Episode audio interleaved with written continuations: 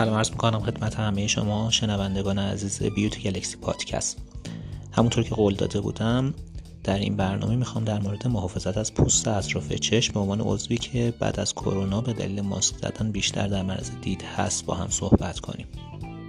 یکی از معضلاتی که اطراف چشم خیلی از ما ممکنه ایجاد بشه ایجاد پف زیر چشم هست که برای درمان اون معمولاً بیشترین چیزی که پیشنهاد میشه استفاده از خواص سرما هست.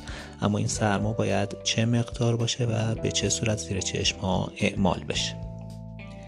طبعاً استفاده از سرماهای شدید مثل سرمای فریزر میتونه آسیبزا باشه و باعث از بین رفتن پوست نازک اطراف چشم ها بشه و علاوه بر این که پوست رو نازک میکنه ایجاد التهاب کنه و خود همین یه سیکل معیوبی ایجاد میکنه که پف چشم در روزهای آتی بیشتر میشه. اما برای از بین بردن این پف چشم سرمایه نزدیک 4 درجه سانتیگراد کاملا کافی هست و شما میتونید با قرار دادن یک قاشق یا هر وسیله دیگه ای مثل چای کیسه‌ای یا یه برش خیار در یخچال برای رسوندن اون به دمای 4 درجه این رو از یخچال خارج کنید، زیر چشمتون قرار بدین و پف چشمتون سریعا میخواد.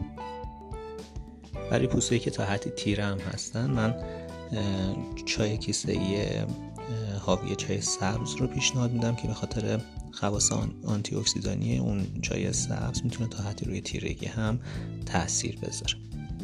پوستای خوش طبعا از برش‌های خیار استفاده کنن و به این صورت میتونیم با پف زیر چشم تا حدی مبارزه کنیم.